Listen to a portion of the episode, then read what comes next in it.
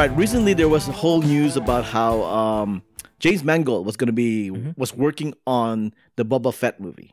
Finally, a, div- a diversity hire for a Star Wars director. Oh, finally, a woman, a man of color, has has direct has is picked to direct a Star Wars movie. Wait, I'm sorry. What? James Mangold's that? What? I like to point out that the previous person in charge of the Boba Fett movie was uh, Josh Trank. How'd that work out? Yeah, and he was fired. so essentially, what all this means is that uh, Lucasfilms has like uh, feelers, or they're they're working out possible projects for movies. Who do you think is actually going to end up directing Boba Fett though? No, but that's what I mean, though. After I'm- they fire James Mangold halfway through production, who are they going to hire? The thing is, though, my, my, my whole my whole thing is that it, it doesn't mean it's actually going to happen. right, I know. Yeah. Like like the whole Obi Wan movie thing. Like, oh yeah, some people Yeah. work in the Obi Wan movie, but doesn't, it doesn't mean it's going to happen. Uh, uh, it's just I treat some of these I treat some of these Star Wars movies just like I, I treat Gambit. You can talk all you want, you can say whatever you want about it. You can say it's on the slate, it's gonna be directed, blah blah blah. Uh, unless I'm in the movie theater I'm watching Gambit, it's it's not gonna happen. You know, what I mean? Unless Lucasfilms officially announced that the movies are actually going to be released, it's still vaporware. It's still. Yeah. pretty much like a possible chance it Yeah. might happen. That's all it is. But then uh, the question was, do you really want to see like a solo Boba Fett movie? no. And where where would where would that fall under? If it's a prequel, that wouldn't make sense. Yeah. Right? Because a, pre- a prequel Boba Fett movie would essentially be mean pretty much that he's this badass bounty hunter that Mm-hmm. eventually like was defeated in very very uh, embarrassing ways. Yeah. Oh, I hit in the back. I fell in a pit. That's it. And if it's if it's not a prequel, that means you pick up from the fact where he comes out of Sarlacc pit, Sarlacc pit, pit and stuff like that. The pit, yeah. Yeah. If that's the case, wouldn't the first thing you want to do is get revenge on on you know Han, Luke, and then all those people have aged out. They're not going to be in the movie and stuff like that. So what's what's the point of all this? Uh, oddly enough, I think the perfect director or directors that should do a Boba Fett movie after the Sarlacc pit is Lord and Miller. yeah. Yeah. Because they can make a comedy out of it because it's like this Boba Fett getting out of Sarlacc, but you know what? He's like, I'm done. You know what? I keep I keep like getting defeated Yeah. by this Jedi crap. I'm done. I'm out of this life. You know, and then and then I'm too old for this shit. Right, shit. I'm old. I'm too old for this shit. And then the life brings him back in. He's like Yeah. the reluctant mercenary. He's like, ah, do I have to do this again? One Is last there- score. Oh. Is there a Jedi around? Because I'm not gonna deal with that again. I'm not. I'm not fucking with that mind stuff. I buy Jedi trick. No, no more. See that movie, I would see if, if they go that direction. But the prequel stuff, I don't care about Boba Fett's history because Jango Fett kind of already covers that. Mm-hmm. The Re- I mean, I'm sure Rebels and Clone Wars kind of covers a little bit of it, from what I understand. Right? Yes? No? Mm-hmm. And also, just just back up a little bit. Uh, I'm a big Star Wars fan. I love Star Wars and all that stuff. The thing is, I'm one. Of, I'm also one of those people.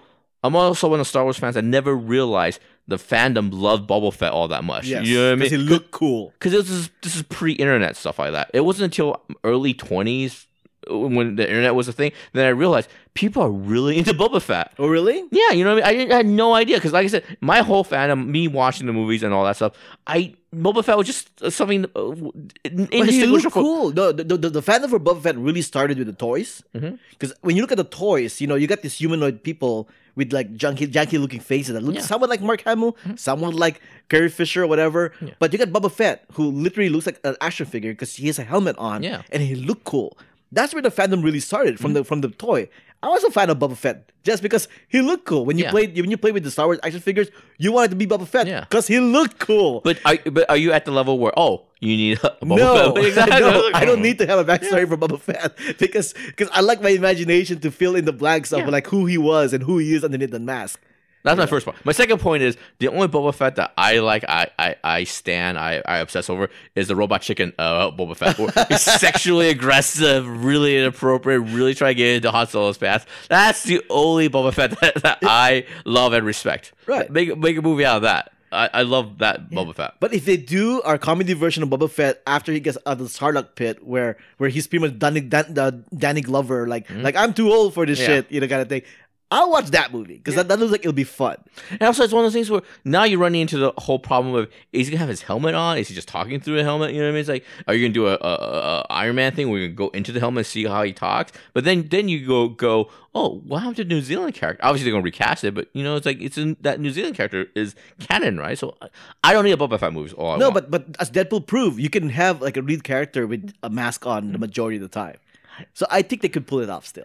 I have no interest in it to be honest with you. I have no. Of course, this goes to the idea like uh, any idea can be good. Any character can be good if you get the right people, get the right people to you know, Correct. To work in. And James Mangold is a very, very talented man and stuff like that. 310 to, U- to Yuma is a great Western and stuff like that. You know, Yeah. Logan is great and stuff like Yeah, that. Yeah, Mangold is like Ron Howard. He's a journeyman's director where Mm-hmm. he's like, oh, he's reliable. He does his thing, but he does have a little bit more pizzazz than Yeah. Ron Howard does. So I, I like Logan was a success. I you agree with that. He is Ron Howard since he's, he's a journeyman. He's he's done ten thousand miles of uh, ten thousand hours of of filming work. You know what I mean? He knows how to make a film and stuff like that. But he does have a higher.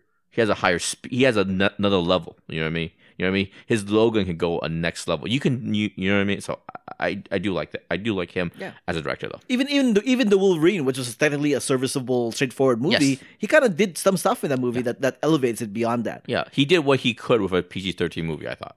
Yeah, Yeah, in that movie. yeah. yeah. So and then you got the Obi Wan thing, which which the rumor is that it, they're going to base it kind of like a western as well. Mhm. Him in Tatooine, Mhm. like going on like uh, another one one last mission kind of Yeah. thing before he meets up with Luke Skywalker. Before before I just watch this baby for my whole my whole life. I peek through the window, look at this baby. Wow, imagine if they Yeah. made like a horror stalker movie with starring Obi Wan.